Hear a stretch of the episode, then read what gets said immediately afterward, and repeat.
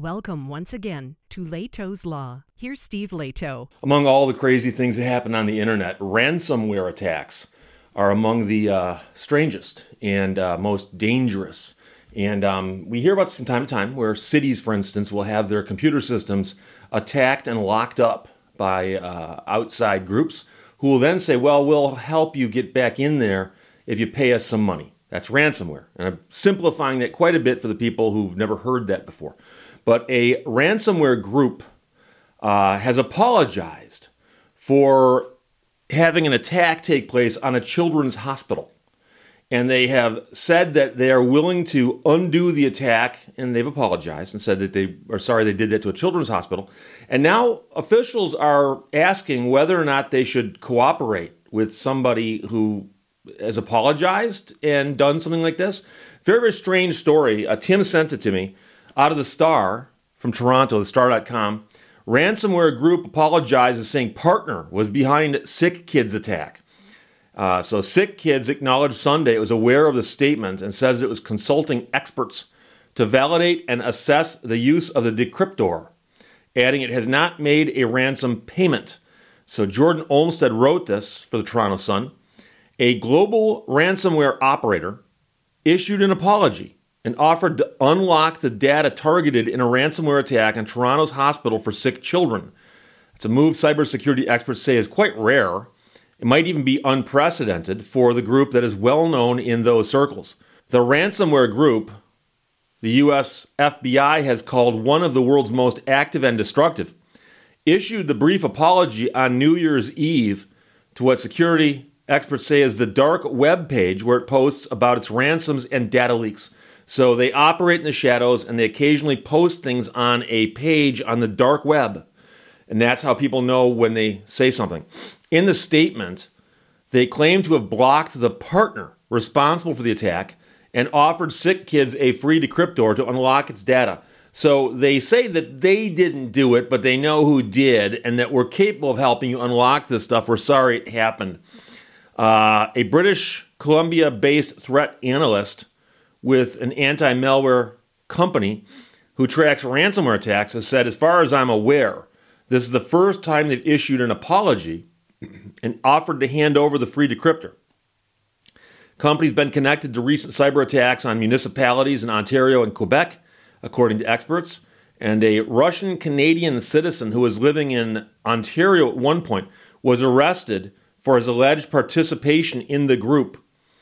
So, U.S. officials allege the group has made at least $100 million in ransom demands and extracted tens of millions from victims. They don't all pay. Some do, some don't. They are one of, if not the most active group, that experts said. These attacks can sometimes originate much closer to home than we realize.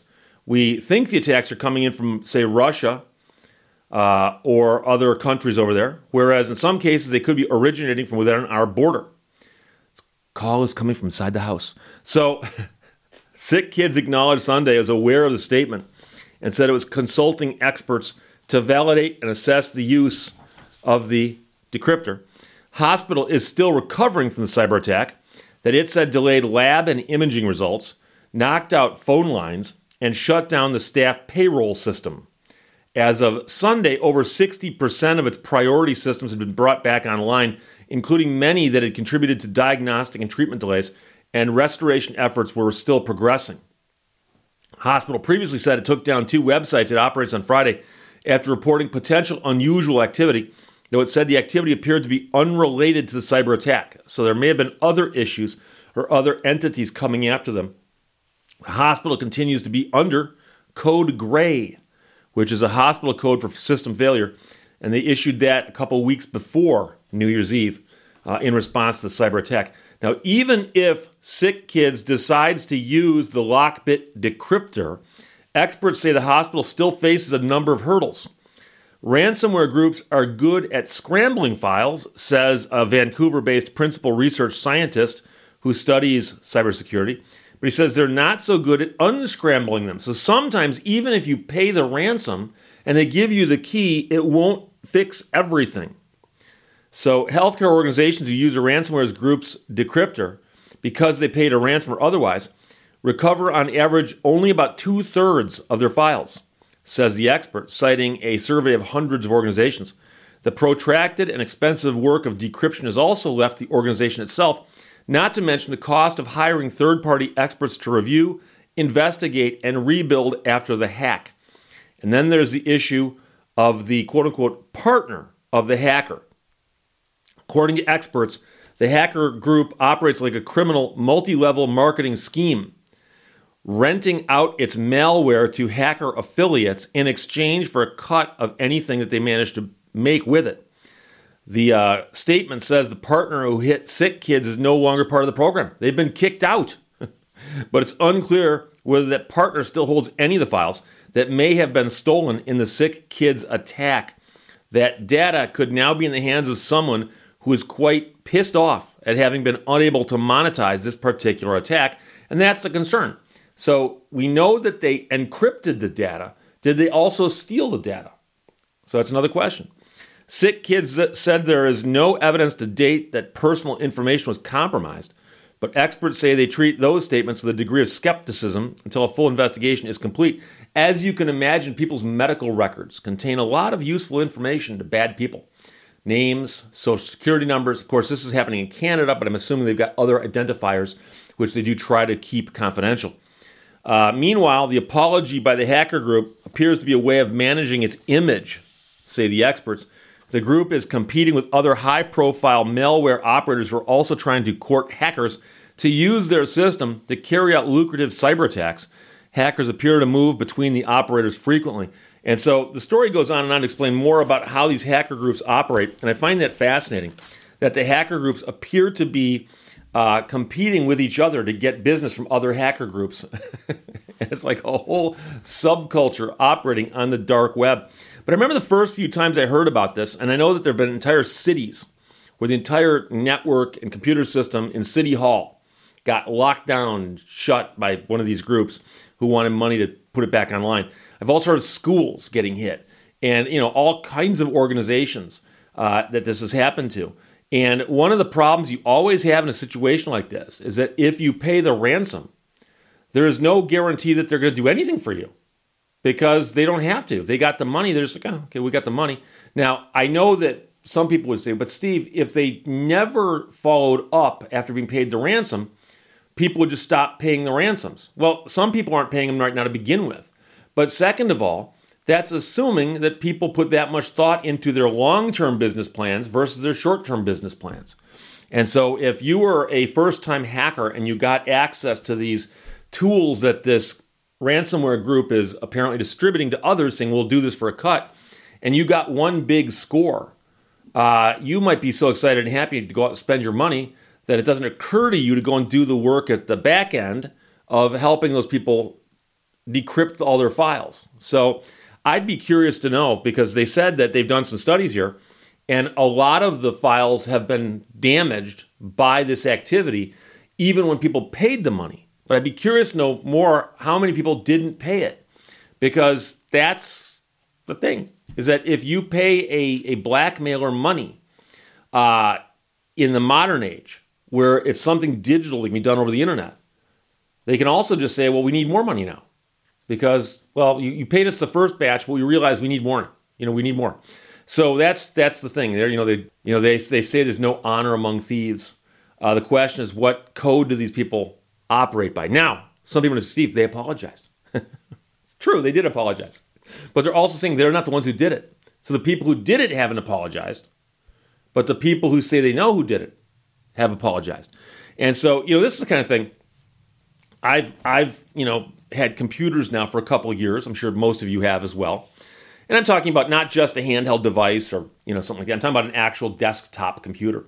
So I, I remember you know the early Windows machines, you know Windows 3.1, Windows Millennium, Windows 95. I'm convinced even saying Windows 95 out loud might bring me bad luck.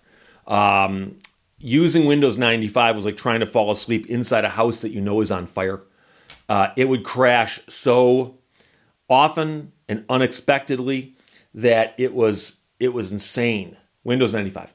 And so a few years ago, I got in the habit of buying monstrous portable hard drives. and parking one next to my monitor on my desk, and every so often backing up my entire computer onto it. And I have all that stuff, and and it makes you feel much better knowing that that exists. And I'll admit I've never had to use one of those recoveries because I have not had a, a complete computer catastrophic failure since I started doing that. But I had a scare a couple weeks ago, and it's a convoluted story. But let's just say that for about five minutes, I was convinced that my desktop computer had died, dead, deader than a parrot from Norway. Okay, dead, deceased. and uh, I was actually convinced that my computer was dead. My, my, my main thought was, oh, I got to go get another computer and move all my stuff from my backup onto my computer. Like, it wasn't like, oh, all the stuff I've lost. No, it was I got to go buy another computer because I had everything. I had everything. So, you know, I, am not saying that there's necessarily anything that people from hospitals can learn because I don't know if they can back up their entire system onto something else without it being, you know, astronomically expensive.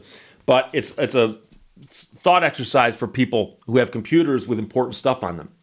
And you know, I've got I don't know how many photographs I have now. I could actually go into some of my various uh, programs and probably count, but I bet I've got hundreds of thousands of photographs. And a lot of them I took, but a lot of them are just archives of photos that I've used for stories I've written and so on. But I've got so many photographs, it's scary. Okay, that's what happens when you buy a digital camera early on. And so, you know, if I lost those photographs, I'd be upset. But I've got them backed up in four different places. So, you know, if my main computer fails, all those photos are on that hard drive. They're on the previous hard drive, you know, and so I might lose what work I did today if I had a computer crash, completely crash. But it's something to think about. And so I'm a lawyer. I've got a lot of documents and legal files and things like that that are digitized. And so obviously I keep those backed up and keep those safe. So this is a crazy story though because the ransomware group has apologized but said we didn't do it, we know who did. We'll help you decrypt your files if you want us to. And then some people are even questioning whether that's ethical to operate with a ransomware hacker in an attempt to get your own files back because there's some kind of possible untoward thing happening there as well. So we don't know. But the star.com ran the story. Jordan Omstead wrote it. Tim sent it to me from the Toronto Sun. Ransomware group apologizes, saying a partner was behind the sick kids attack. Questions or comments, put them below. Let's talk to you later. Bye bye. Thank you for watching Lehto's Law. Television is the triumph of machine over people.